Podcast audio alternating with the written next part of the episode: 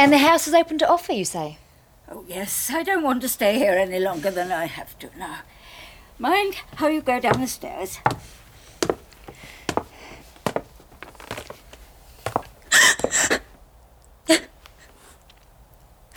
There's something down there I don't want to see.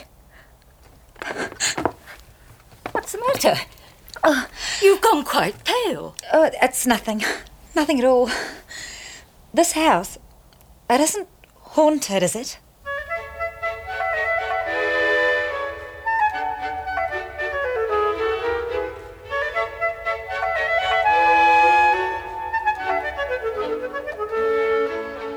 We present June Whitfield as Miss Marple in Agatha Christie's Sleeping Murder.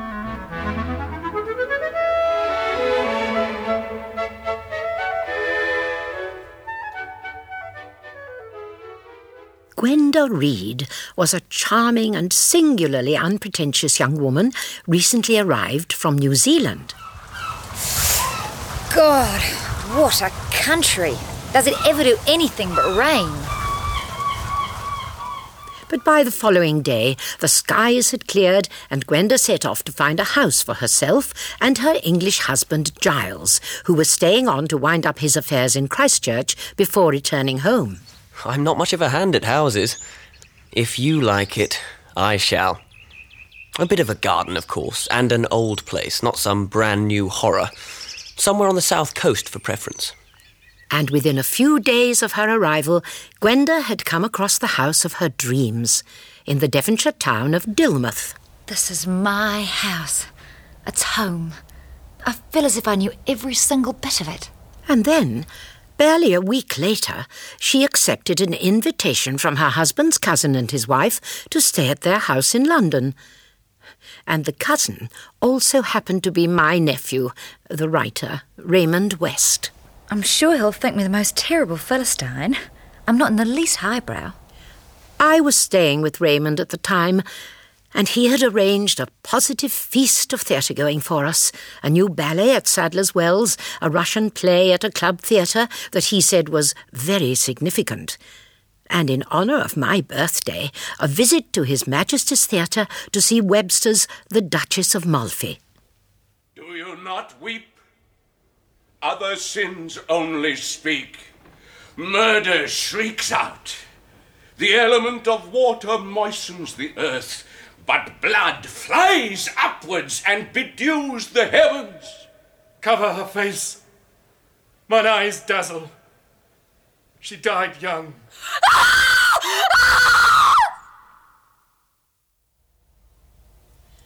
I've brought you a cup of tea. Hot and strong with plenty of sugar. You're so kind. Oh, Miss Marple, I'm so ashamed spoiling your birthday like that. Are they very annoyed with me? Now you mustn't worry, my dear child. Just tuck yourself up warm with the hot water bottle. I don't really need Oh, it. yes, you do. You've had a bad shock.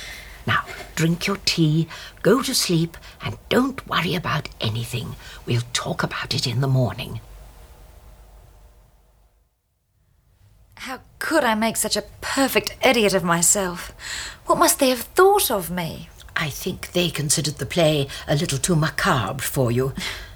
But I suspect there may be a little more to it than that. Yes, there is. A telegram arrived for you earlier this morning, but I thought it had better wait until you were up and feeling better. Thank you. It's been re-telegraphed from Dilmouth. Oh, well, not bad news, I hope.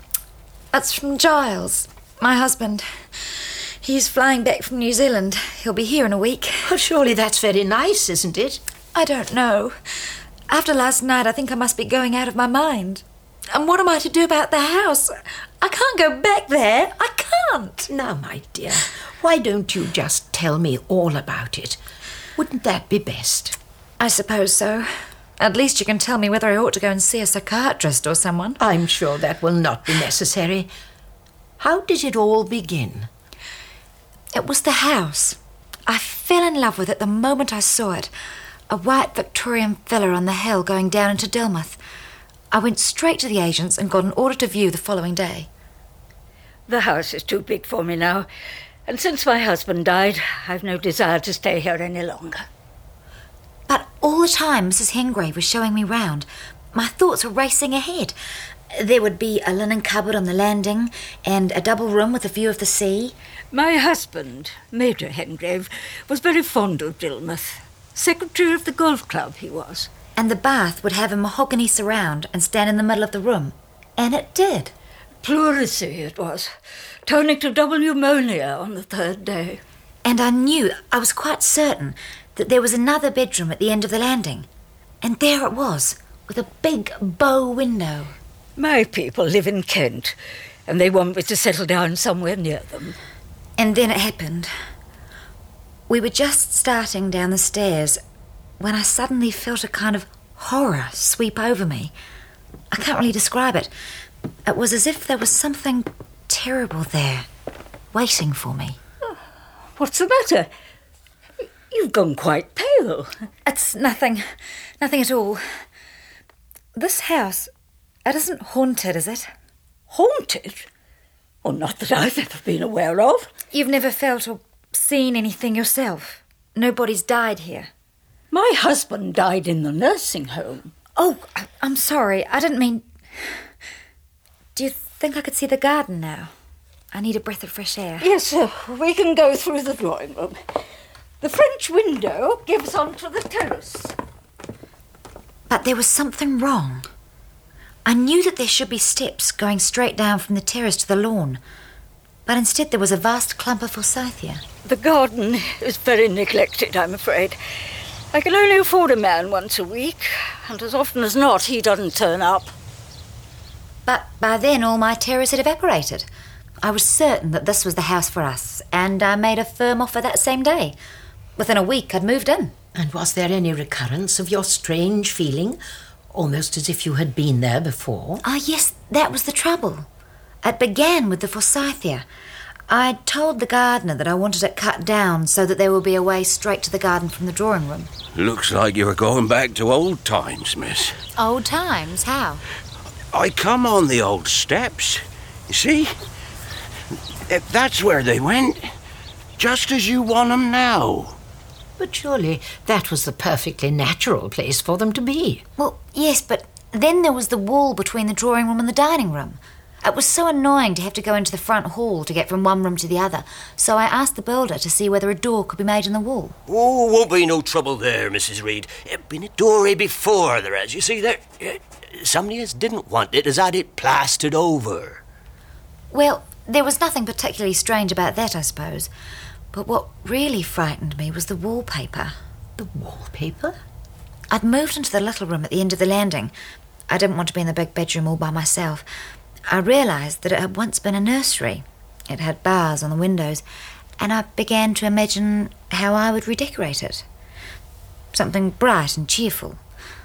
Little bunches of poppies, alternating with bunches of cornflowers. Yes, my dear.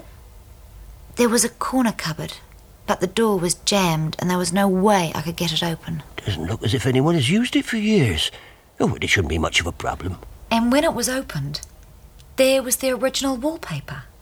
Scarlet poppies and blue cornflowers, exactly as I'd seen it in my mind. And I began to feel frightened. Yet why was I always seeing back in time, back to the house as it had been years ago? And I didn't want to stay there any longer.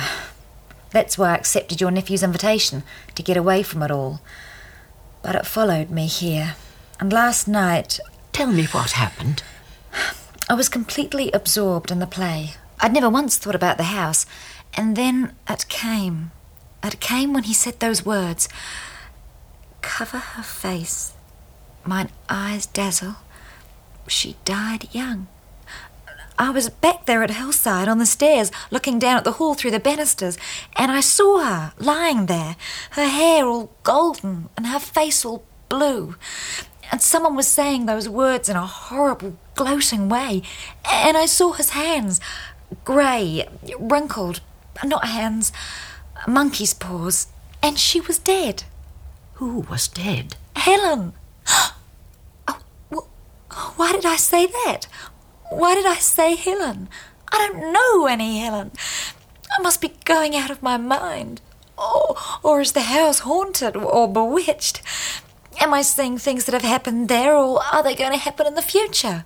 Perhaps a woman called Helen is going to be murdered there. You must calm yourself, my dear. But if it's the house that's haunted, why should I see these things when I'm away from it? So really, it must be me that's going crazy. I think, you know, that it is best to look for the most commonplace explanation. What do you mean?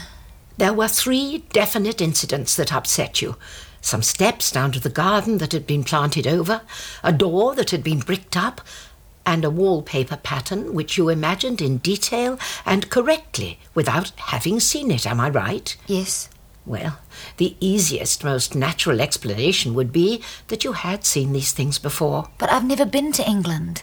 I've lived all my life in New Zealand. I came here for the first time a month ago. You're quite certain of that? Were you born in New Zealand? No, I was born in India. My father was a British Army officer. My mother died a year or two after giving birth to me, and he sent me to be brought up by her people in New Zealand.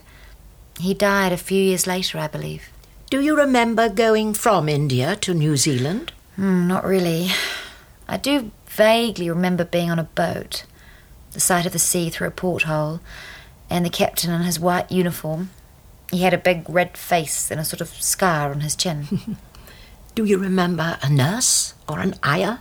Not Naya, just Nanny. She was on the boat and scolded me when I cried because the captain kissed me and I didn't like his beard. Now that is very interesting, Gwenda, because you are mixing up two voyages. In one, the captain had a beard, and in the other, he had a red face and a scar on his chin. I must have muddled them up together.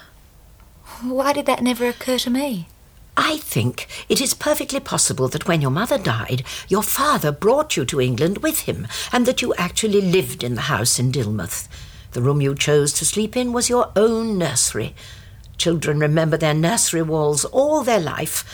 I can still recall the wallpaper in mine mauve irises. And yet I believe it was redecorated when I was only three. But surely it's quite impossible that I should come to England and actually buy the identical house I'd lived in as a child. It's not impossible. It's just a remarkable coincidence, and remarkable coincidences do happen. But if that's the case, then does it mean that Helen. Is that true too? Well, I think it probably is. If the other things are real memories, then that must be a memory too. You mean that I really saw someone strangled, lying there dead? I don't suppose you knew consciously that she had been strangled. That was suggested by the play last night. Oh. But I think a child would recognize violent death and evil and associate them with the words that were spoken. Cover her face. Mine eyes dazzle. She died young. It would be a very severe shock to a child. Children are odd little creatures. If they are badly frightened, especially by something they don't understand, they don't talk about it. They bottle it up and perhaps forget it. But the memory is there, deep down. But if that's what happened to me, why can't I remember it now? One can't remember to order. But I am certain it did happen. How can you be so sure? You told me that you seemed to be looking through the banisters, but normally one looks over them into the hall, only a child would look through. That's very clever of you. But who was Helen? How on earth am I to find out more? Well, the first thing to do is to find out definitely if you ever were in England as a child. There must be someone who. Aunt Ellison. My mother's sister in New Zealand. Then you should write to her by airmail straight away. You'll probably get a reply by the time your husband arrives. I'll do it this morning. But I can't go back to Dilmouth. Not on my own. Not yet. I'm sure that Raymond. Oh, would- no, Miss Marple. I think I've made too much of a fool of myself here. I shall move into a small hotel and wait for Giles to arrive. Very well, my dear. You must do whatever you think best. I am going to stay with some old friends of mine in the north of England for a few days, but I shall be passing through London on my way home. You will let me know where you're staying, won't you? I shall be very curious to know what kind of an answer you get to your letter. Dearest Gwenda, to tell you the truth, it had entirely escaped my memory that you'd actually lived for a short time in England as a child. Your mother met your father, Major Halliday, when she was on a visit to some friends of ours who were stationed in India. They were married and you were born there. About two years after your birth, your mother died, and we wrote to your father begging him to entrust you to our care, but he refused and told us that he was resigning from the army and taking you back with him to England. I understand that on the voyage home, your father met a young woman, became engaged to her, and married her as soon as he got back to England. The marriage was not, I understand, a very happy one, and they parted about a year later. It was then that your father wrote to us and asked if we were still willing to give you a home. About a year after you arrived in New Zealand, he died in a nursing home. I'm afraid I cannot tell you exactly where you lived whilst with your father in England. I had a, a vague idea that it was Dartmouth, but I fancy that Dilmouth may well be correct. I believe that your stepmother married again, but I've no recollection of her name. We were, I think, a little resentful of your father marrying again so soon after your mother's death. So you see, Miss Marple, it's almost exactly as you told Gwenda it would be. I can't tell you how grateful we are for all your help. And the house? How do you feel now about the house? Oh, that's not a problem any longer. Giles and I are going down there tomorrow. It's so extraordinary having a first class murder mystery on our hands. Well, actually, on our own doorstep. Or, more accurately, in our front hall. And Giles simply loves detective stories.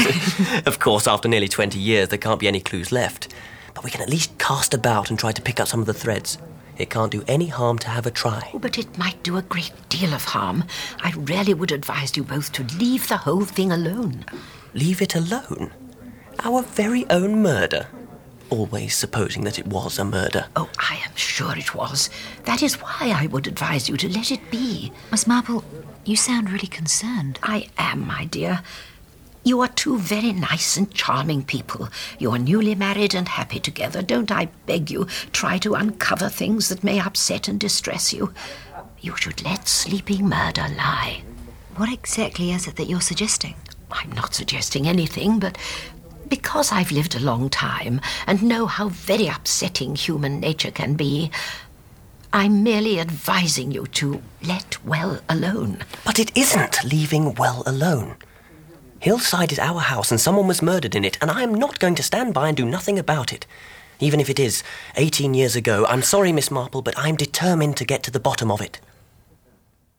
The following day, I went home to St. Mary Mead, but the mystery of Hillside House would not let me alone. Even Dolly Bantry's account of the battle royal over the fancy work stall at the Fete could not distract me. The killer, if there really was a killer, had committed murder and got away with it. Supposing that charming young couple actually discovered what had happened, the killer was hardly likely to sit there smiling while the hunt drew nearer. And so I went to see Dr. Haydock, told him that I was overtired, and persuaded him to advise me that what I needed was a week or two of sea air. Somewhere on the south coast.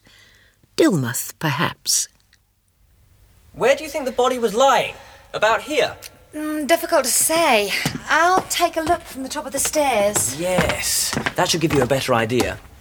But you ought to be crouching down. You're only about three years old, you know. I think she was lying just about where you're standing now. But you couldn't actually see the man who spoke the words. No, I can only remember seeing his paws. Paws? They were paws. Grey paws. Not human. Look, Gwenda, this isn't the murders in the Rue Morgue. Men don't have paws. Well, he did. Well, you must have imagined that bit afterwards. You don't think I might have just imagined the whole thing? Or dreamt it? Because nobody in Dilmouth seems to have the faintest idea there was ever a sudden death or disappearance or anything odd about this house. No. You might have dreamt about monkey's paws or someone dead, but I'm damned if you could have dreamt that quotation from the Duchess of Malfi. I do wish you could remember a bit more. What about Helen? Surely you can recall something about Helen. I can't remember anything at all. It's just a name. Can you remember your father? No, not really. It's difficult to tell. There was always his photograph on the mantelpiece at home in Christchurch. Auntie Ellison used to say, That's your daddy. but I don't remember him here in this house. Hmm, we've got to go about this in a much more systematic way. If your father and stepmother lived in this house, they must have either bought it or rented it. I'll go the rounds of the agents tomorrow and see if anyone's got a record of it. I thought it best not to get in touch with Gwenda and her husband the moment I arrived in Dilmouth. I did not wish to give the impression that I had come to keep a watchful eye on them.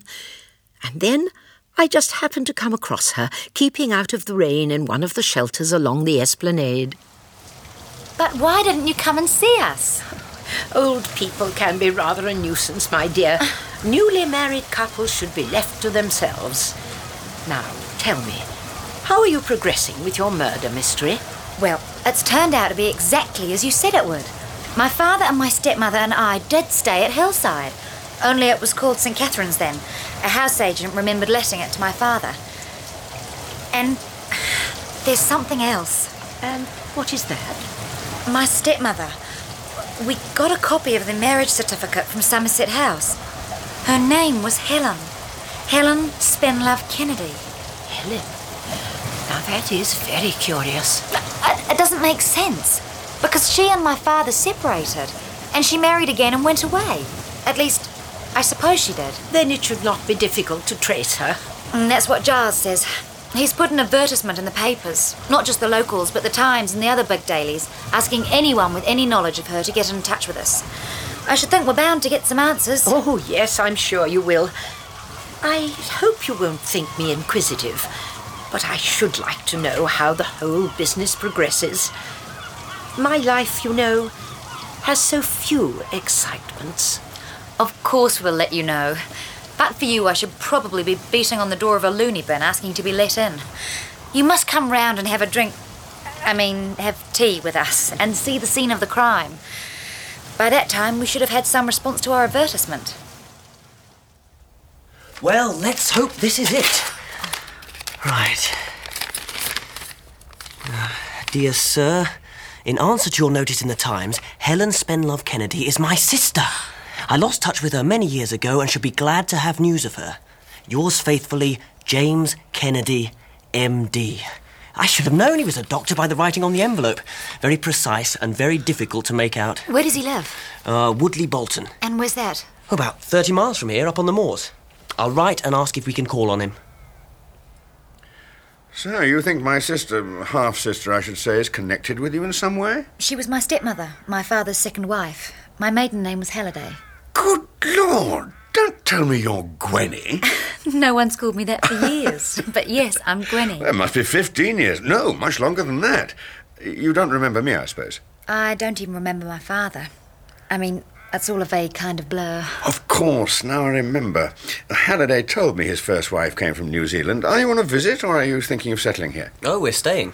We bought a house, Hillside. Ah, yes, in Dilmouth. You wrote from there. Really is the most remarkable coincidence, chancing on the house where Gwenda used to live as a child. But wasn't it called something else? Saint something or other? St. Catherine's. That's it. And I did live there, didn't I? Of course you did. But why did you want to come back there? You can't remember much about it, surely. No, but somehow it felt like home. It felt like home. So you see, I hoped you'd tell me all about it. About my father and Helen and everything. Uh, there really isn't very much to tell. Helen was coming back from India on the same boat as your father and you. She was sorry for him, or fell in love with him, at least I suppose that's what happened. They were married in London and came down to Dilmouth, partly, I suppose, because I was in practice there. Kelvin Halliday appeared to be a nice chap, if a bit nervy and run down, but they seemed happy enough together. And then she left him? Yes, in less than a year. She ran off with someone else. Who was it? She didn't tell me. I, I wasn't in her confidence. I've always been rather a straight-laced sort of chap. Helen wouldn't have wanted me to know what was going on. And was there a divorce? Helen didn't want a divorce. Halliday told me that. I imagined, perhaps wrongly, that she was involved with a married man. Why did my father suddenly decide to send me out to New Zealand? I gathered that your people out there had been pressing him, and he probably thought it was the best thing. Why didn't he take me there himself? I don't really know. He was in rather poor health. What was the matter with him? What did he die of? I couldn't really tell you. Tuberculosis, perhaps? He went into a sanatorium somewhere on the south coast. He died about two years later. Where was the sanatorium exactly? I'm sorry, I can't remember. But at least you can tell us where he's buried. I have no idea, I'm afraid. How very odd. Well, not really. The link between us was Helen. She's my half sister and many years younger than I am. I tried to bring her up as best as I could, but there's no gainsaying she never had a very stable character. There was always some man in the offing. There are women who are made that way, and they can't help it.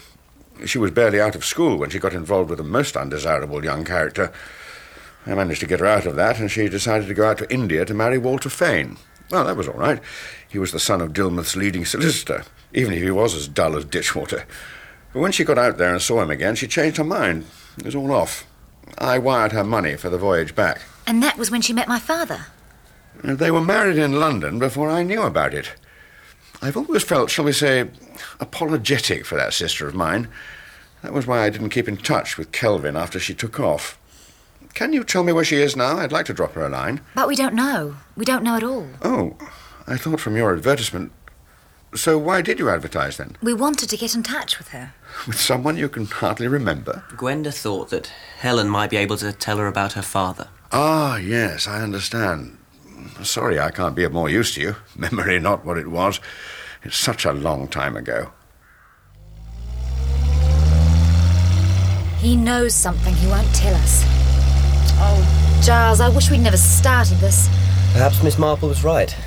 We needn't go any further if you don't want to. No, Giles, we can't stop now. We should always be wondering or imagining. Dr. Kennedy wouldn't tell us because he wanted to spare us something. But we've got to find out what really happened, whatever the consequences.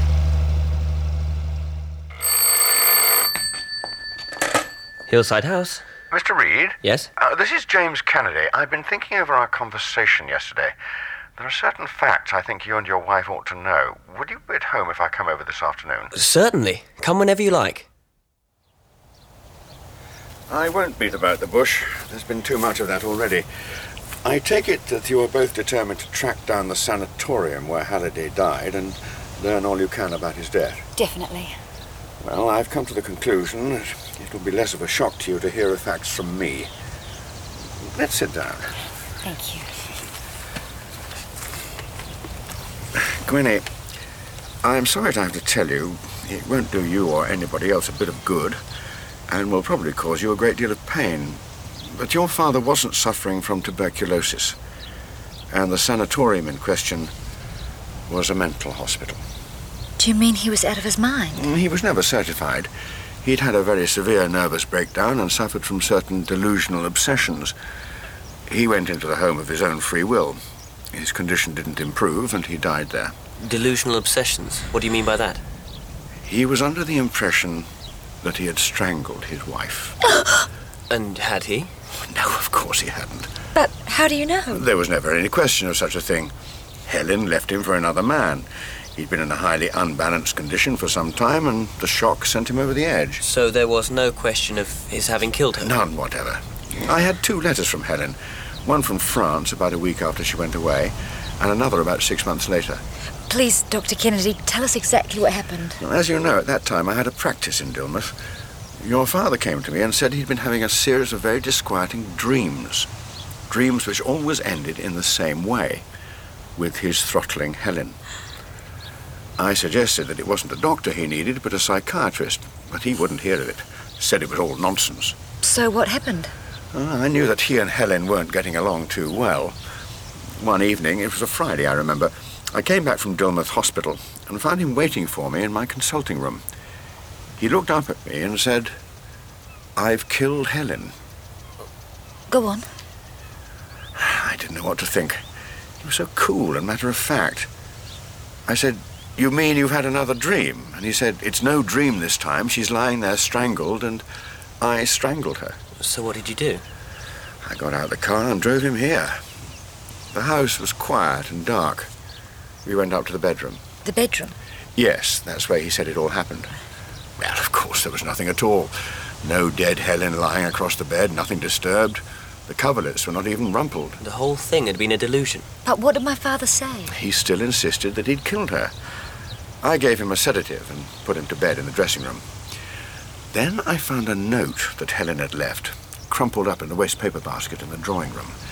Something about the marriage being a mistake from the beginning, and she was going away with the only man she had ever loved. You mean he must have read the letter, had a brainstorm and convinced himself that he'd killed her. It was the only possible explanation. Then I questioned the housemaid. It was her evening off, and she'd come in late. I took her into Helen's room, and we went through her clothes. It was all quite clear. Helen had packed a suitcase and a bag and taken what she needed away with her. And did you search the rest of the house? Very thoroughly. But there was no trace of anything unusual. Certainly no sign of a strangled woman. And what did my father say when he woke up? He seemed completely lost. I think he realized that it was all a delusion. A week later, when the letter came from Helen, posted in Biarritz, I showed it to him, but he said very little. He arranged for you to go to New Zealand and then agreed to enter a private mental home. But the treatment they gave him did little to help him. He died there two years later. Thank you. You've been very understanding. I'd like to talk to the people at the mental home if it's possible. Oh, of course. I'll give you the address. I'm very sorry, Gwenny, but you had to know. I only wish you could have left the past to itself. That's what you were trying to warn us about, wasn't it, Miss Marple? You thought my father might be involved. Well, yes, it did occur to me as a possibility. Helen might well have been your stepmother, and in a case of strangling, it is often a husband who is involved. There's worse to come, I'm afraid, Miss Marple. My father committed suicide. Oh. The senior consultant at the mental home told us. Oh, my poor child. You see, he was convinced right up to the end that he had killed Helen. And he seems to have been under the impression that she was secretly administering some kind of drug to him. How very distressing. Who told you this? The doctor at the mental hospital. And it was one of the things my father mentioned in a notebook he used for jotting down odd thoughts while he was there. They'd kept it in his file and they said I must have it. I'd like to read you part of it, if I may. Of course, my dear. when did I begin to suspect her? A long time ago. Soon after we came to Dillmouth, her manner changed. She was concealing something. Did she give me drugs in my food? Those terrible nightmares. Not ordinary dreams, but why? Let's face it, I suspected, didn't I, that she had a lover. There was someone, I know there was someone. She said as much to me on the boat. Someone she loved and couldn't marry. Is Helen alive? Or did I put my hands round her throat and choke the life out of her? I came into the house and it was dark. I went into the drawing room and had my evening drink, as I always did, and then I saw the note propped up on the desk. And then all black, just blackness. But there can be no doubt about it. I killed her. And what did the doctor think had happened? He agreed with Dr. Kennedy. He was convinced that Gwenda's father didn't kill Helen, but genuinely thought he had done so. But it just doesn't make sense. There was a body and I saw it. And yet it was in the hall and not in the bedroom. Why should your father be so certain that he had killed her in the bedroom? And if there was a murder, what happened to the body? And what about the letters? Did Helen really write them? And if she did, where is she now? In London, you advised us not to go on. I can see now why you did that, but we did go on. And this is where we've got to. What should we do, Miss Marple? Oh, I don't know. It might be best to go no further. But I have a feeling that there is something that would be worth taking risks for. Though I find it difficult to say just what that is. It seems to me. Oh, gentlemen always seem to be able to tabulate things so clearly. I am sure you have thought it all out. But there doesn't seem to be any normal explanation for what happened. But let's suppose that Kelvin Halliday didn't kill his wife but was convinced he had done so. And let's suppose that he was induced to believe this by someone else. X, the unknown factor. Go on, Mr. Reed. According to his own account, Halliday came into the house that evening, went into the dining room, had a drink as he usually did, saw the note on the desk, and had a blackout. Are you suggesting that it was not a real blackout? Exactly.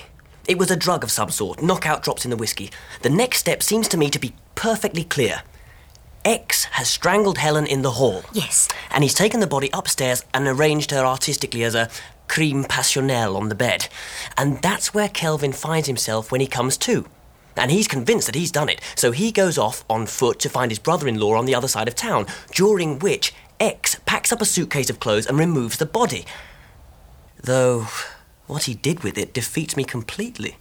It seems to me that problem would have presented few difficulties, but please go on. So, what we need to find out is who were the other men in her life.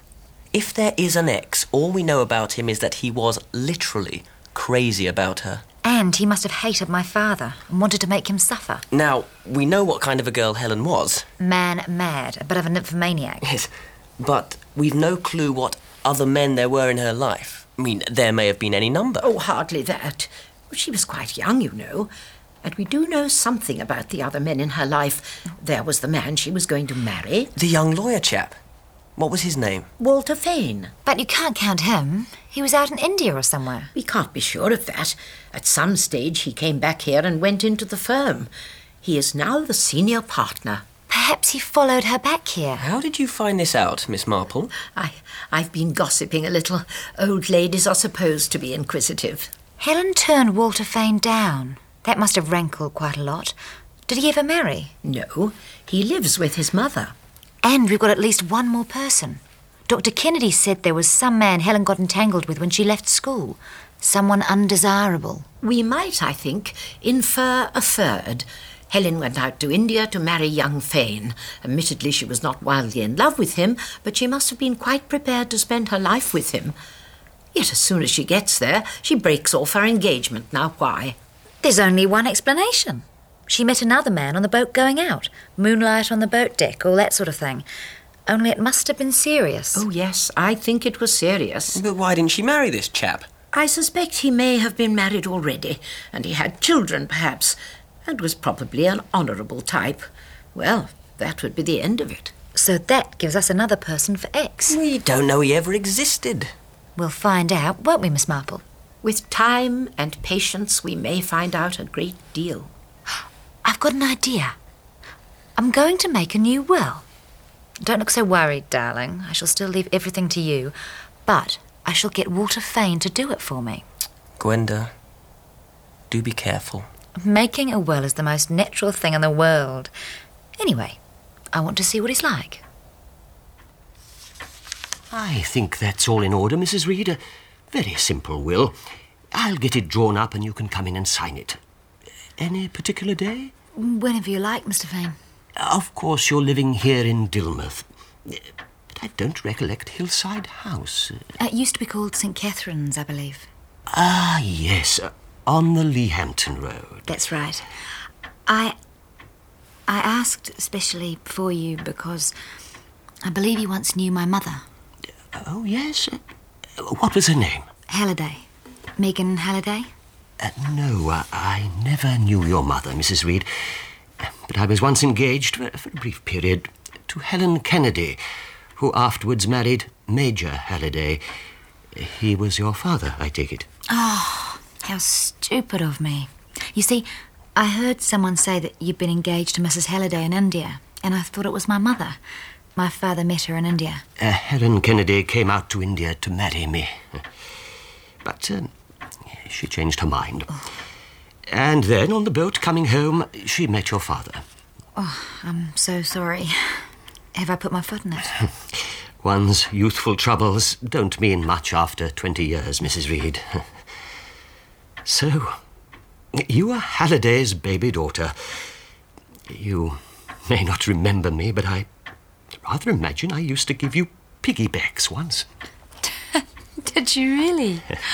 then you're quite an old friend, aren't you? Were you back on leave from India or something like that? Uh, no, I chucked India for good. Tea planting didn't suit me at all. I was cut out to follow in my father's footsteps and be a country solicitor. I went straight into the firm. I've been here ever since. Well, I can quite see why Helen didn't really fancy him. A nice, safe person to marry, but you don't really want to. And he's not my idea of a murderer at all. Oh, murderers seldom are, I'm afraid. That is the trouble. So, where do we go from here? Well, I have discovered that Edith Paget, who was cook at this house at the time we are interested in, is still living in Dillmouth. She may be able to tell us a great deal. We are all invited to take tea with her this afternoon. Fancy now. Little Miss Gwenny. Oh, you must excuse me, ma'am, speaking like that, but it does take me back. You used to come into my kitchen as pretty as could be and ask for winnies. And what you meant was raisins. Though why you called them winnies is more than I can say. I wish I could remember. Do you recall Leonie at all? Leonie? Was she my nurse? Swiss she was. Didn't speak English very well. And most sensitive in her feelings. Used to cry a lot when Lily said something to upset her. And who was Lily? Lily Abbott, the house parlour maid. Pert in her ways and a bit flighty. Many's the game she used to have with you, playing peepo through the stairs. I remember Lily. She put a bow on the cat. oh, there now. Fancy you remembering that. It was a bow off the chocolate box, and the cat rubbed itself in the bushes till he got it off. Cats don't like tricks being played on them. Tell me about my stepmother. She was nice, wasn't she? Very fond of you, she was, and always playing games with you. No, nothing but a child herself, really. You must have known her long before she became Mrs. Halliday. Well, I knew of her, so to speak. And you liked her? Yes, madam, I did, no matter what anyone says. Though I never have believed she'd do what she did. But I shouldn't be talking about her like this. Oh, please don't think I shall mind anything you say. She wasn't my own mother, and we want to find out about her. Well, it was such a shock to us all when she went off. Especially the Major. Poor man. He collapsed completely. Do you have any idea who the man was she went off with? Well, I, I don't know for sure, but we had our suspicions. Lily thought it might have been a Captain. Um, Esdale? No, no, no, that wasn't it. Anyway, it began with an E. He and his wife were staying at the Royal Clarence. Summer visitors? Yes, but I think he'd known Mrs. Halliday before. And were they still here in Dillmouth when Mrs. Halliday went away? Well, as far as I can remember, they went about the same time. Anyway, it was close enough to make people talk. And did Mrs. Halliday going off like that come as a complete surprise to everyone? it's funny you should ask that, ma'am, because for some time she'd been pressing Major Halliday to take her away from Dillmouth. They were planning to take a house in Norfolk, though no one was supposed to know about it.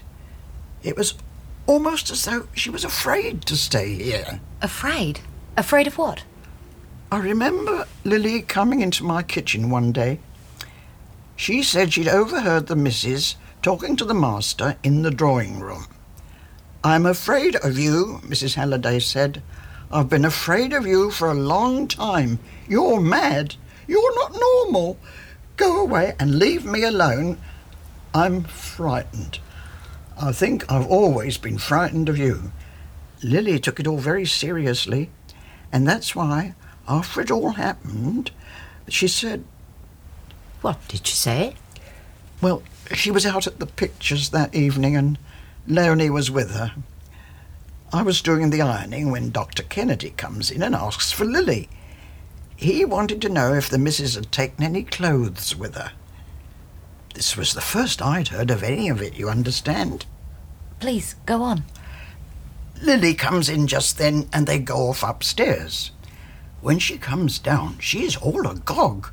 She's hooked it, she says. She's gone off with someone. The master's all in, had a stroke or something. But later on, up in our bedroom, Lily wakes me up. It's all wrong, she says. Those clothes, they're the wrong things. What did she mean by that? Apparently, she'd taken her best evening dress, but not her evening belt or the slip that went with it. She took her green tweed, but not the fancy pullover that matched it. You mark my words, Edie, Lily says to me. She's not gone away at all. The master's done her in and buried her under the coal cellar. Remember, I told you she said she was scared stiff of him? Well, that's where you're wrong, my girl, I says, because it wasn't the master she was talking to. Just after you told me, I looked out of the window and I saw him coming down the hill with his golf clubs. So it couldn't have been him who was with the missus in the drawing room. It was someone else. I found them. Found who? The couple who were staying at the Royal Clarence. You mean the man Lily thought was interested in Helen? How did you manage that? Well, I told the receptionist I had a bet with you about whether your grandmother stayed there 18 years ago. so they let me see the old registers, and there they were Major and Mrs. Richard Erskine, Anstell Manor, Daith, Northumberland. Do you think they might still be living there? There's only one way to find out. We'll drive up there tomorrow. It'll be a way for you to see a bit more of England. Oh, suppose they're dead or gone away. Then we come back and get on with our other leads. Now, I've written to Dr. Kennedy asking if he'll send me those letters Helen wrote after she went away, and a specimen of her handwriting. I want an expert to look at them. I wish we could get in touch with that parlour maid. Hmm, Lily. Well, we could put another advertisement in the papers. Abbott, her name was. I'll do it straight away, and I'll take the car down to the garage. We'd better get it checked before we drive up to Northumberland.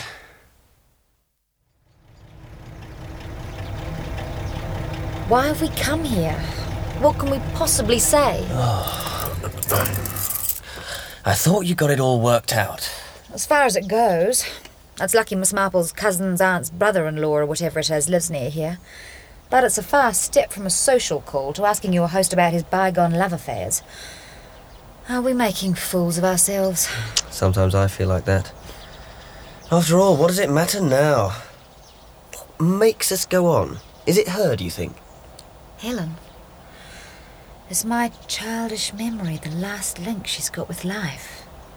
Is it she who's using us so that the truth can come to light? I think you're being a bit fanciful. Perhaps. Anyway, there's no point in us sitting here. Come on. So you're looking for a house? You won't find anything suitable round here. And you can't trust the descriptions the house agents give you. When you actually get there, the place is usually quite unspeakable. Uh, what's the attraction of this part of the world? It's partly to do with Hadrian's Wall. Giles has always been fascinated by Hadrian's Wall. Yes. And we want to settle somewhere miles from anywhere. At the moment, we've got a house at Dillmouth on the south coast. I'm sorry. I should have offered you a cigarette. Just a moment. It's a pretty enough little place. Do you know it at all? We spent a few weeks there one summer many, many years ago. We didn't care for it very much. Cigarette, Mrs. Reed. Thank you, Major. Do you remember Dillmouth at all well? Yeah, well, quite well. yes. We stayed at the, um, was it the Royal George? The Royal Clarence. Oh. Oh, yes. That's the nice old fashioned one. Our house is quite near there, hillside. But it used to be called something else. St. Mary's, was it, Giles? St. Catherine's. Perhaps you'd care to see the garden. Did you manage it? Yes. I dropped it by the second clump of delphiniums. Suppose you never find it again. Well, it's not my real engagement ring. I wouldn't risk that. So, what's the next step? Oh, Mrs. Erskine. I bet she gives him hell. Mrs. Erskine said she was going shopping in Daith tomorrow morning. We'll park the car well away from the house, and as soon as the coast is clear, I'll ring the bell and say I must have dropped my ring somewhere in the garden. How very fortunate that you managed to find it. Such things are quite irreplaceable. They become part of us. Um, can I get you a drink, Mrs. Reed? Glass of sherry, perhaps? No, thank you, Major. But, I'd love a cigarette if you have one. Oh, with pleasure. Here, Thanks. allow me. Thank you. I want to ask you something. Hmm. Perhaps you'll think it terribly impertinent of me, but I believe you were once in love with my stepmother. Your stepmother? Yes, Helen Kennedy. Oh. Helen Halliday, as she became afterwards. I see. Letters, I suppose. She didn't write her many. Two, perhaps three. She said she destroyed them. Women never do destroy letters. I want to know more about her. I was very fond of her, although I was such a small child when she went away. She went away? Didn't you know? No, heard nothing of her since that summer in Dillmouth. Then you don't know where she is now? How should I? It was years ago. It's all finished and forgotten. Forgotten? No, perhaps not. Forgotten. But uh, tell me about her. She's not dead, is she? I don't know whether she's dead or not. You see, she went away from Dillmouth that summer. The summer my wife and I were staying at the Royal Clarence. Yes, quite suddenly one evening, without telling anyone. There were rumours that she'd gone off with someone. You mean People thought she went away with me. Well, it was a possibility. It was never really that. We met on a boat going out to India. One of our children had been ill, and my wife was following with them later. And Helen was going out to marry some man she didn't really care for. She just wanted to get away from home. And we fell in love. We were both, well, shattered by it. But there wasn't anything to be done. I couldn't let my wife and children down. Helen saw it the same way. It was all hopeless. We we agreed to say goodbye, try to forget. But you couldn't. Not for one moment. Her life was just a living hell. She didn't marry the other chap, she just couldn't face it.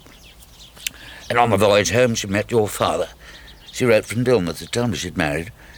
About eight months later, my wife and I decided to return home for good.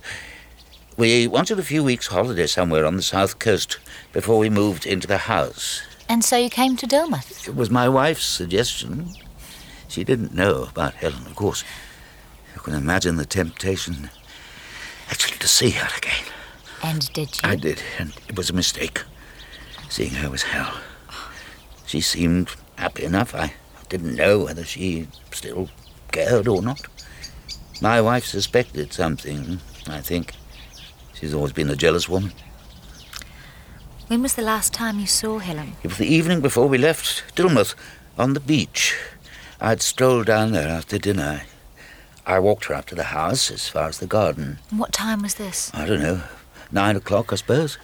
And you said goodbye. Ah, not the kind of goodbye you're thinking of. It was very brusque. She said, Please go away now, quickly. So I went. Did she say anything to you about my father? That she was worried about him or afraid of him? Afraid of him? You mean he might have been jealous? No, she never said anything, but jealousy is a very queer thing. It can hide itself so that you never suspect it. Can be frightening. frightening. I'm afraid this is a very early call. Not a thing I'm in the habit of doing. You see, there was something I wanted to explain. We are delighted to see you. Please sit down. Have a cup of coffee? Oh, no, no, thank you, nothing at all. What I wanted to tell you was that while you've been away, I've been doing a little weeding. We're only too grateful, Miss Marple. You must come every day. Oh, thank you. And yesterday, while I was struggling with a particularly tenacious length of bindweed, who should come up but Dr. Kennedy? He brought these for you. One of his sister's letters written from abroad, and a specimen of her handwriting.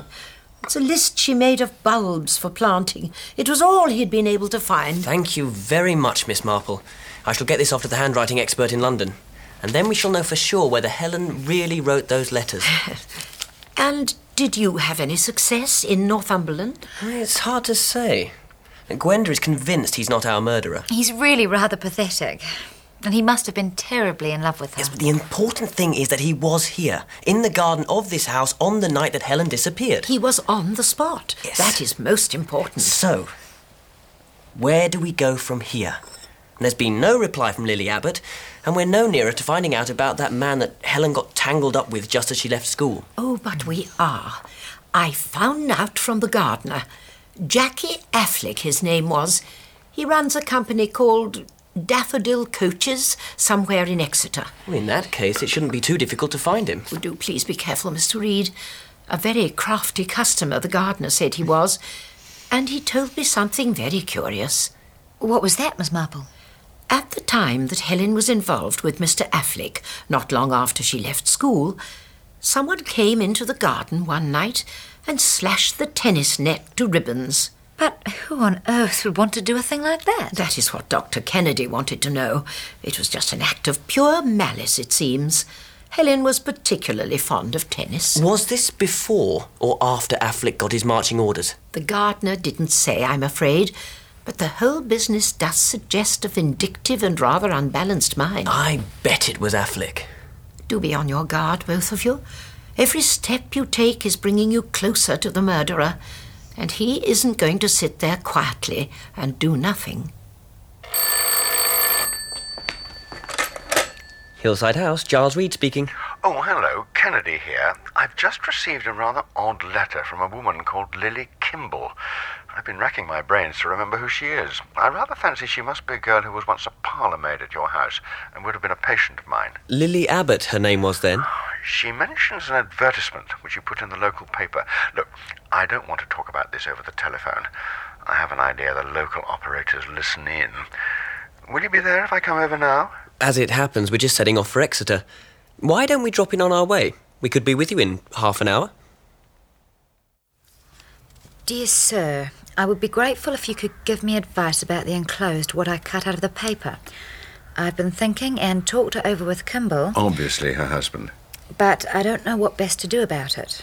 Do you think it means a reward? Because I could do with the money, but I don't want the police or anything like that.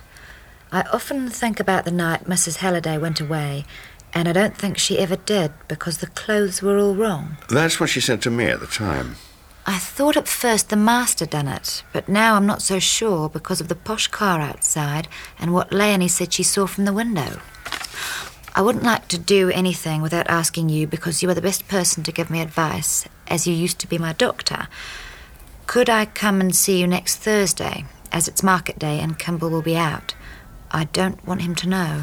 Well, at least she thinks your father didn't do it. She may well be able to help us find out a little more of what happened. Now, this is what I think we'd better do.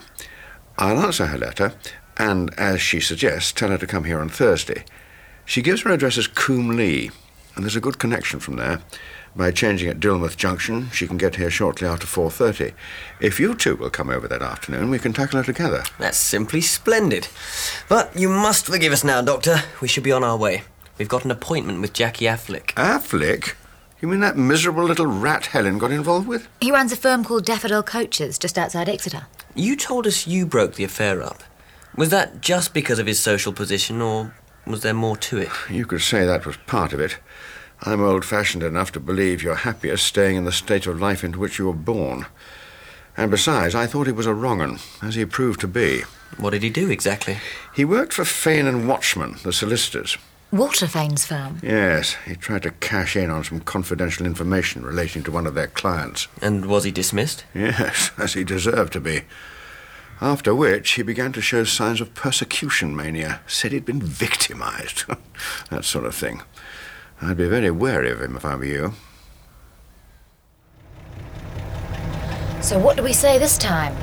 Yet again, we have good reason to be grateful to Miss Marple. We're looking for a coach for her vicar's wife's boys' club annual outing. They're planning a two day excursion to Devon. I don't think that will present any problem, Mr. Reed. I'll send you an estimate tomorrow. Excellent. But I don't understand why you couldn't have done this through the office. Why did you need to talk to me privately? Well, you see, Mr. Afflick, there were really two matters we wanted to talk to you about. We've disposed of the boys' outing, but my wife wanted. I'm trying to get in touch with my stepmother. I haven't seen her for years, and I thought you might be able to help me. Your stepmother? We believe you may have been acquainted with her at one time. Her name was Helen Halliday. Before her marriage, she was Helen Kennedy. She lived in Dillmouth. Helen Kennedy? Got it! Little Helen. But it's a long time ago. 18 years. Is it really? How time flies, as the saying goes. But I'm sorry to disappoint you. I I haven't laid eyes on her since that time. Never heard of her, even. Oh, what a pity. I did so hope you might be able to help. What's the problem? A quarrel? Money? She went away from Dillmouth very suddenly, with someone. And you thought it might have been me, eh? Well, we heard that you and she were Uh, fond of each other. Oh, there was nothing in it. Just a boy and girl affair. We, we, we never took it seriously. Not that we were given much chance. So, you're Halliday's daughter. That's right. Did you know my father? No, I dropped in to see Helen once when I was in Dillmouth on business. I- I'd heard she was married and was living there. She was civil enough, but she didn't exactly ask me to stay for dinner. I never met your father. Did she seem happy? No idea. Happy enough, I suppose. But do you mean no one's heard anything of her for 18 years? I mean, what about that brother of hers? Doesn't he know where she is? No. Well, it looks as though she must be dead. Pity. Stunning look she had. I can hardly remember her. What was she like? What did people feel about her? What did you feel? To be honest, I was Sorry for the kid. Sorry for her? Well, there she was, just left school, longing for a bit of fun like any other girl. And there was that starchy, middle aged half brother of hers with his strict ideas about what a girl could and couldn't do. Well, I took her out a bit. She liked being a daredevil. But then he found out and soon put a stop to it. I suppose you can't blame him, really. You must have been angry at the time. I was pretty riled, I admit. You don't like being told you're not good enough. And then you lost your job. Yes. And I've a good idea who was responsible for that. Oh? I'm not naming anyone. Uh, I've my own ideas. I was framed. Laying traps for a man, spying on him, lying about him. Oh, I've had my enemies, all right, but I've always given as good as I got. And I don't forget. So, I, I can't help you, I'm afraid. A little bit of fun between me and Helen. It didn't go deep. All the same, you did look her up when you came back to Dillmouth later. Well, you, you've got me there, Mrs. Reed. Well, perhaps I wanted to show her that I wasn't down and out. Just because a long faced lawyer had pushed me out of his office. I had a nice business and I was driving a posh car and I'd done very well for myself. You came to see her more than once, didn't you? Mm, twice, uh, three times perhaps. I just dropped in. Look, I'm sorry I can't be of any more use to you, Mrs. Reed. No, we must apologise for taking up so much of your time. No, that's quite all right. Quite a change to talk about old times.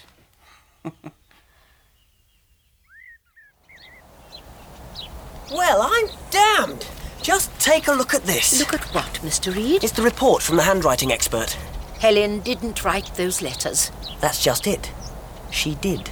But then that means she did go away from the house that night. Oh, have we been making the most colossal idiots of ourselves? What do you think, Miss Marple? I think it's very nice indeed. What on earth do you mean by that? Surely you can see how it narrows the field?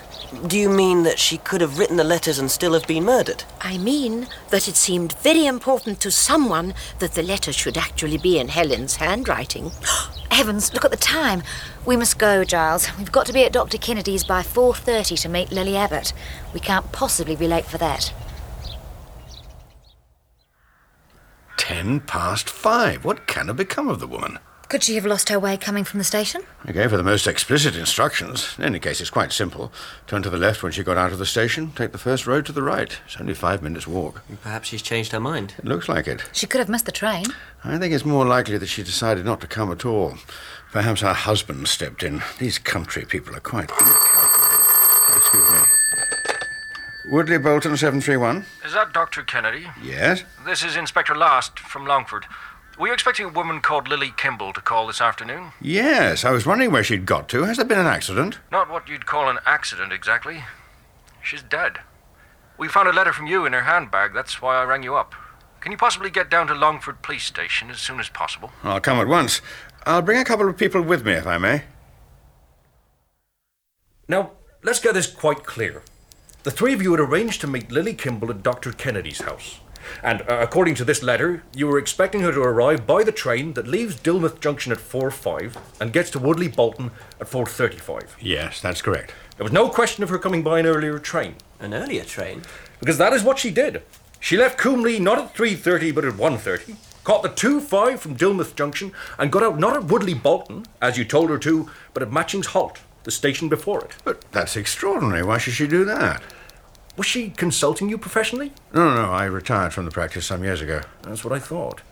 You knew her well. I hadn't seen her for nearly 20 years. But you recognized her just now. With difficulty, she had been strangled after all. Her body was found by a hiker a short way along the track leading from Matching's Halt to Woodleigh Bolton. Our police surgeon puts the time of death at between 2.15 and 3 o'clock. Presumably, she was killed shortly after she left the station. No other passenger got out at Matching's Halt. Can you tell me what her business with you was, Doctor? She came as a result of this advertisement put in the local paper by Mr. and Mrs. Reed. I see. Well, since there may well be a connection between this and her death, I'd like to hear the story behind it all. It goes back 18 years. I'll try to make it as simple as I can.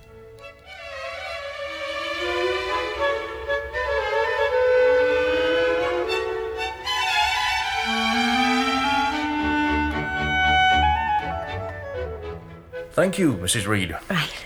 The crucial point in all this seems to be the question of whether Mrs. Halliday is alive or dead. If she is dead, when did she die? And what did Lily Kimble know? It appears on the face of it that she must have known something rather important. So important that she was killed to prevent her telling anyone about it. But who could possibly know she was going to talk about it except us? Well, it is a significant point, Mr. E, that she quite deliberately took an earlier train. It seems to me that after writing to the doctor, she wrote to someone else, suggesting a rendezvous, perhaps at Woodleigh Camp. And depending on the outcome of that, she planned to go on to Dr. Kennedy afterwards. It is possible she may have had suspicions of some definite person, and that she'd written to that person hinting at what she knew and suggesting that they talk it over. Blackmail? Well, I don't suppose she thought of it in that way. She was just greedy and hopeful, and a little muddled about what she could get out of it. Maybe her husband will be able to tell us more. Too smart by half hour, Lily, was what he said. Apparently, she told him some long rigmarole, as he put it, about the French girl. Leonie. Yes, looking out of the window on the night of Helen's disappearance and seeing something or somebody. He told Lily to leave it all alone and not go stirring up trouble. It's so awful. That poor woman making an appointment with the murderer and going along like a sheep to the slaughter. Very dreadful, my dear, but most interesting, one must admit. The really vital thing is that this proves beyond any possible doubt that poor Helen Halliday was murdered. We thought so all along, and now we know. But what did the murderer do with the body then? Drive it away and throw it over a cliff into the sea? Oh, no. Remember, Gwenda, what struck you when you first went out onto the terrace? That there should be steps leading down from the French windows onto the lawn? And instead, there was a huge clump of forsythia. The steps had been there originally, as you remembered, but had been rebuilt at the end of the terrace. And from what the gardener tells me, this was happening at the very time Helen disappeared. You mean that's where. Well, if you bury a body, the earth is going to be disturbed. But if it is disturbed already because a new flight of steps is being built, no one is going to notice greatly. But as it happened, the nursery window looked directly down on the place where the steps were being put up. You mean that Leonie might have looked out of the window at some time during the night and actually seen the grave being dug? She may even have seen who was digging it. But why didn't she go to the police? Well, there's no question at the time of a crime having occurred. Mrs. Halliday had run away with a lover. That was probably all that Leonie could grasp. She mentioned it to Lily, but being a foreigner, she had no wish to be mixed up with the police.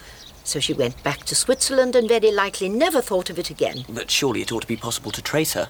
The police will be able to do that much more easily than you can. Inspector Last is coming here tomorrow. Then I think you should tell him about the steps. In fact, you should tell him everything. You mean what I thought I saw in the hall when I was a child? Yes, my dear. You've been very wise to say nothing about that so far. But now I think the time has come. But if the body really is under the steps, then the murderer must have been hanging about the house pretty well all that night. He strangled Helen and then put the body into the bedroom, waited until Halliday went off to see Kennedy, and hid the body temporarily in the shrubbery. When all the fuss had died down and Kennedy had given Halliday a tranquilizing drug and left, the killer crept out and buried the body, reckoning that everybody was asleep. Yes. You see, as I have said, the murderer could only have been someone who was on the spot. So we've got to see which of our three suspects fits into the situation. Let's take Erskine first. Now, he was definitely on the spot. He walked up here with Helen from the beach around nine o'clock. He says he said goodbye to her, but let's suppose he strangled her. But it was all over between them, long ago. Yeah, look, Gwenda, we've only got his word for that. I'm glad to hear you say that, because I have been a little worried by the way you two seem to be willing to accept as actual fact everything anyone told you. I'm afraid I have a sadly mistrustful nature, and I make it a rule to take nothing that is told me as true until it can be proved to be so. Right, Miss Marple. We'll tread very warily. Now, Erskine says. But he's out of it, can't you see? He lives in Northumberland. He couldn't possibly have killed Lily Kimble. Which leaves us with Walter Fane and Jackie Afflick. We don't know what Fane was doing that night, but he only lives two or three minutes away, so he was certainly on the spot. He could have done all the things we've decided the murderer did do, and I think he's the most likely of the three to have made those mistakes in packing the suitcase. He wouldn't have had much idea about what women wear. It was strange. In his office that day, I had an odd sort of feeling that he was like a house with its blinds pulled down. And I even had a fanciful idea that there was someone dead in that house. Does that seem very silly, Miss Marple? No, my dear. I think perhaps you were right. So now we come to Jackie Afflick. He was certainly very cagey about his calling here on Helen after she was married. He said he wanted to show off his car, and Lily's letter mentions a posh car outside the house on the night of the murder. Which of the two do you fancy, Miss Marple? Walter Fane or Jackie Afflick? I don't think, my dears, that you have given quite enough thought to the matter. There are possibilities that neither of you seem to have considered. What do you mean by that, Miss Marple? Oh dear. It is so difficult to know exactly what one should do. I think we should wait until we hear what the inspector thinks tomorrow morning. I'm afraid it means making rather a mess of the terrace, Mr. Reed. But I've uh, told the lads to try and keep the damage to a minimum. Thank you, Inspector.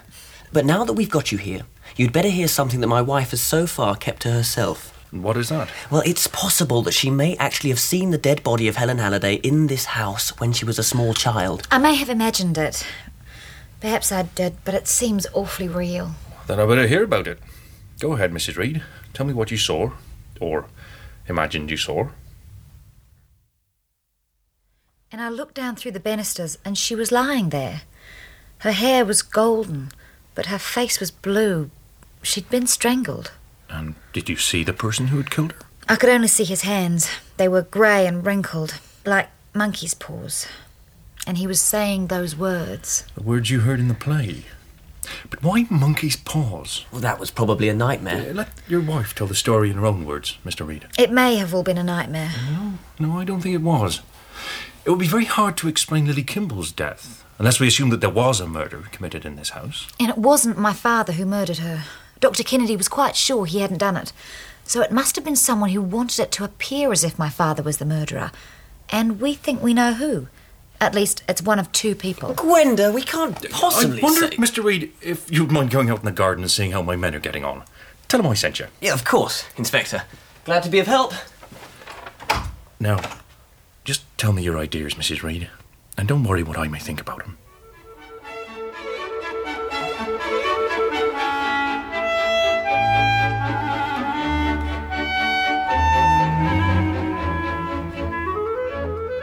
So, if Lily Campbell was killed between 2.20 and 2.45, it ought to be possible to find out what each of them was doing at that time. We'll ask all the questions necessary, Mrs. Reed. You may be sure of that. But all in good time. There's no good in rushing things. Tell me, who is that old lady at the bottom of the garden? Oh, that's Miss Marple. She's being awfully kind, helping us out with the weeding. Miss Marple. I heard she was staying in Dillmouth. She's rather a dear. She's rather more than that, Mrs. Reed. She's got the chief constables of at least three counties in her pocket. And I suppose she's got her finger in this particular pie? She's made an awful lot of helpful suggestions. I bet she has. Was it her suggestion where to look for the deceased Mrs. Halliday? Yes, it was, as a matter of fact. If you'll excuse me, I'd like to have a word with her. Of course, Inspector. Miss Marple, I believe. Inspector Last. How do you do, Inspector? Uh, we haven't met, but you were once pointed out to me by Colonel Melrose.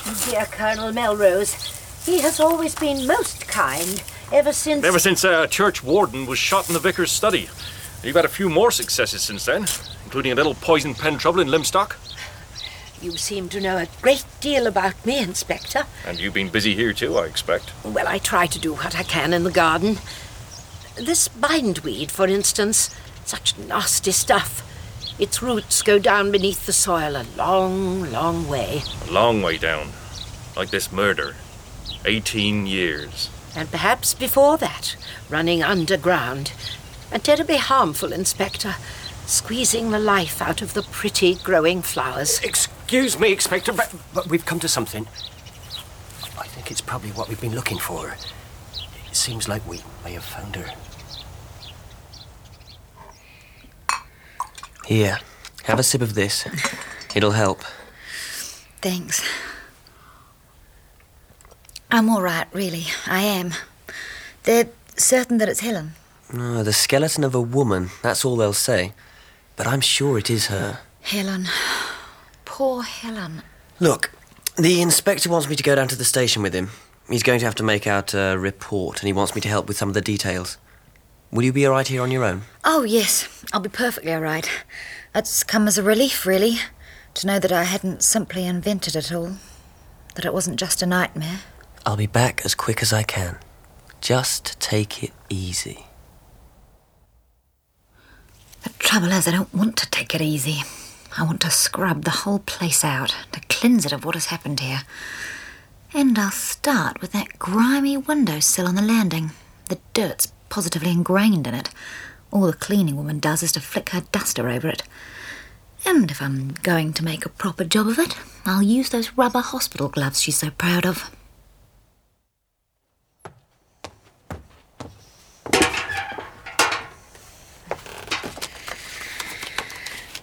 Oh, they're rather sinister. Grey. They make my hands look like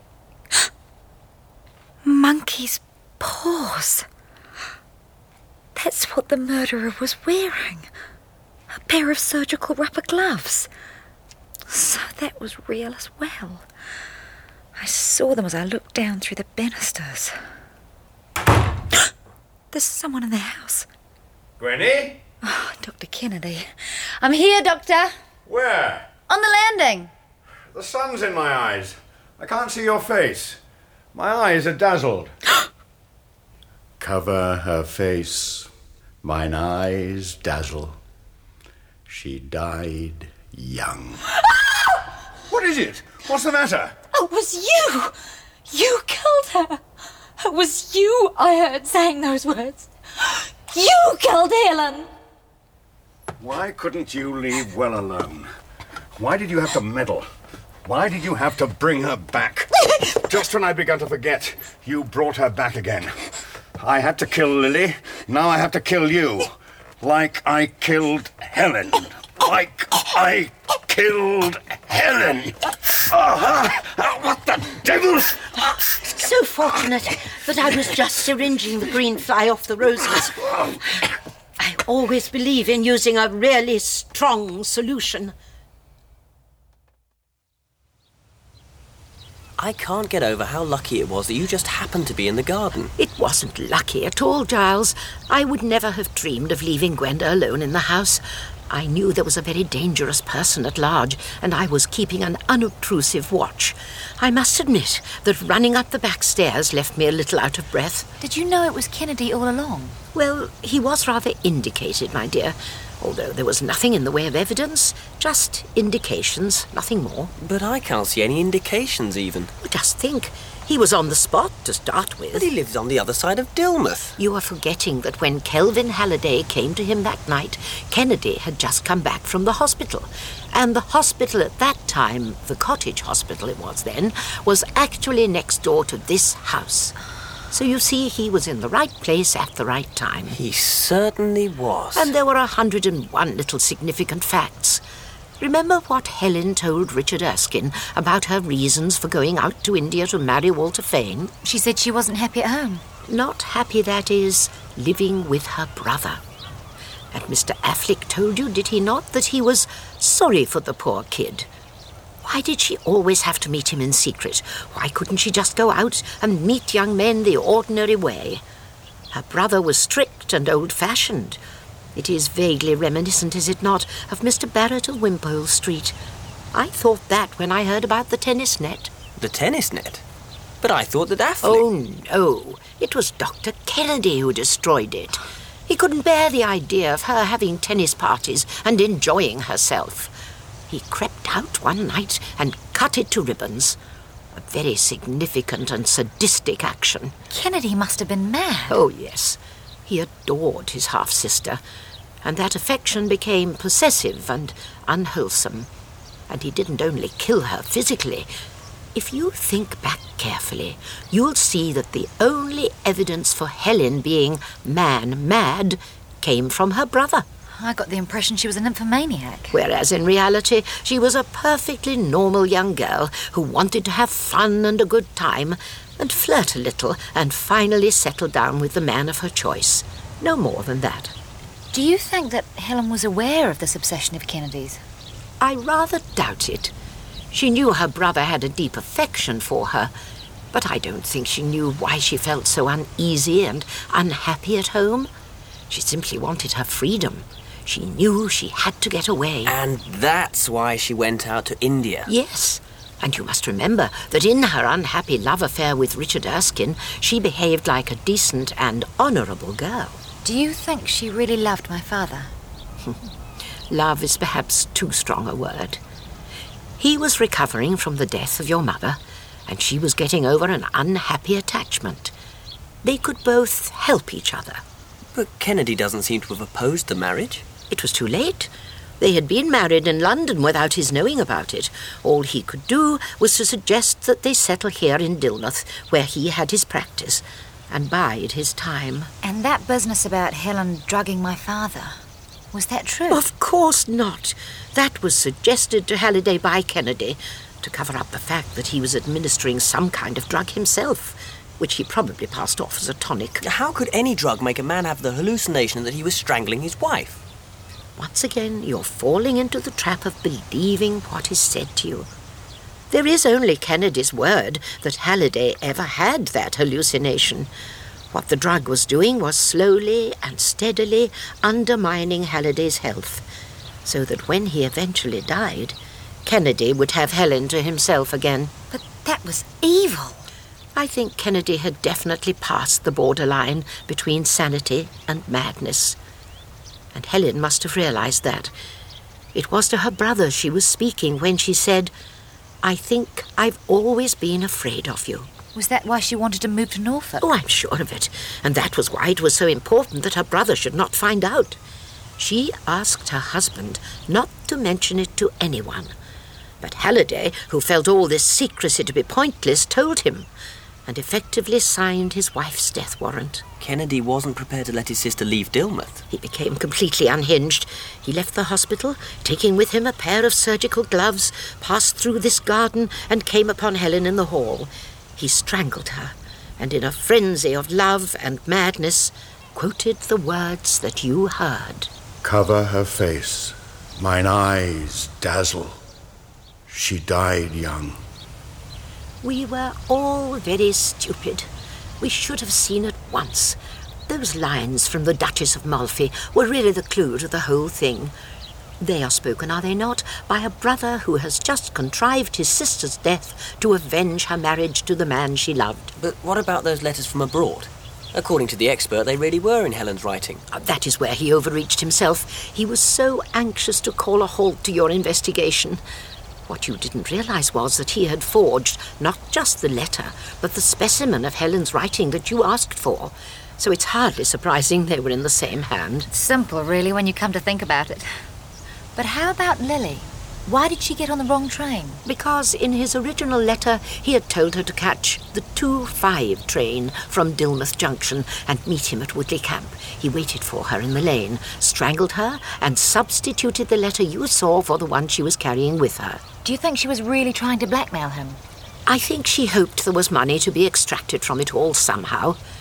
As for Kennedy, he couldn't afford to take risks. What frightened him was what Leonie might have seen from the nursery window. And what about the car Lily saw? We thought it might have been Afflick's. I think it probably was Kennedy's car. It was actually standing outside the hospital that night. So, to a guilty conscience like his, the letter would certainly look like blackmail. He was starting to panic. And you were becoming very dangerous to him, you and Giles.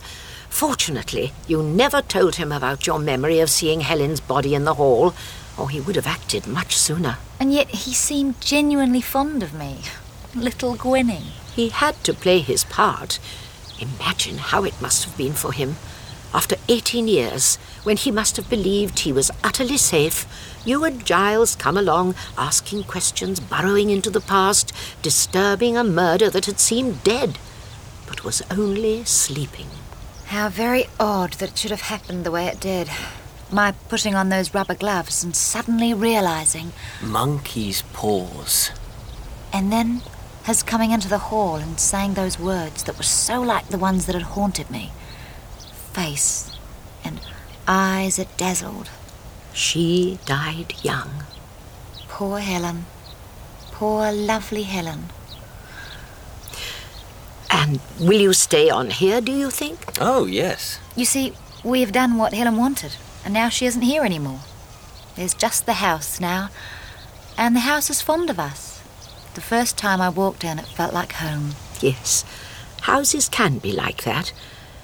I expect that my little cottage is missing me. And now I can go back to it.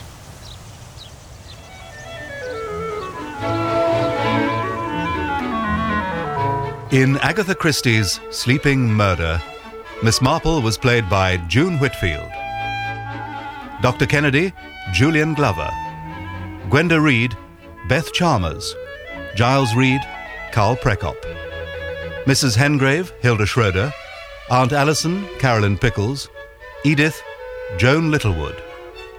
Richard Erskine, Derek Waring. Walter Fane, Johan Meredith. Jackie Afflick, Michael N. Harbour. Inspector Last, Ewan Bailey. Other parts were played by members of the cast. Sleeping Murder was dramatized for radio by Michael Bakewell and directed by Enid Williams.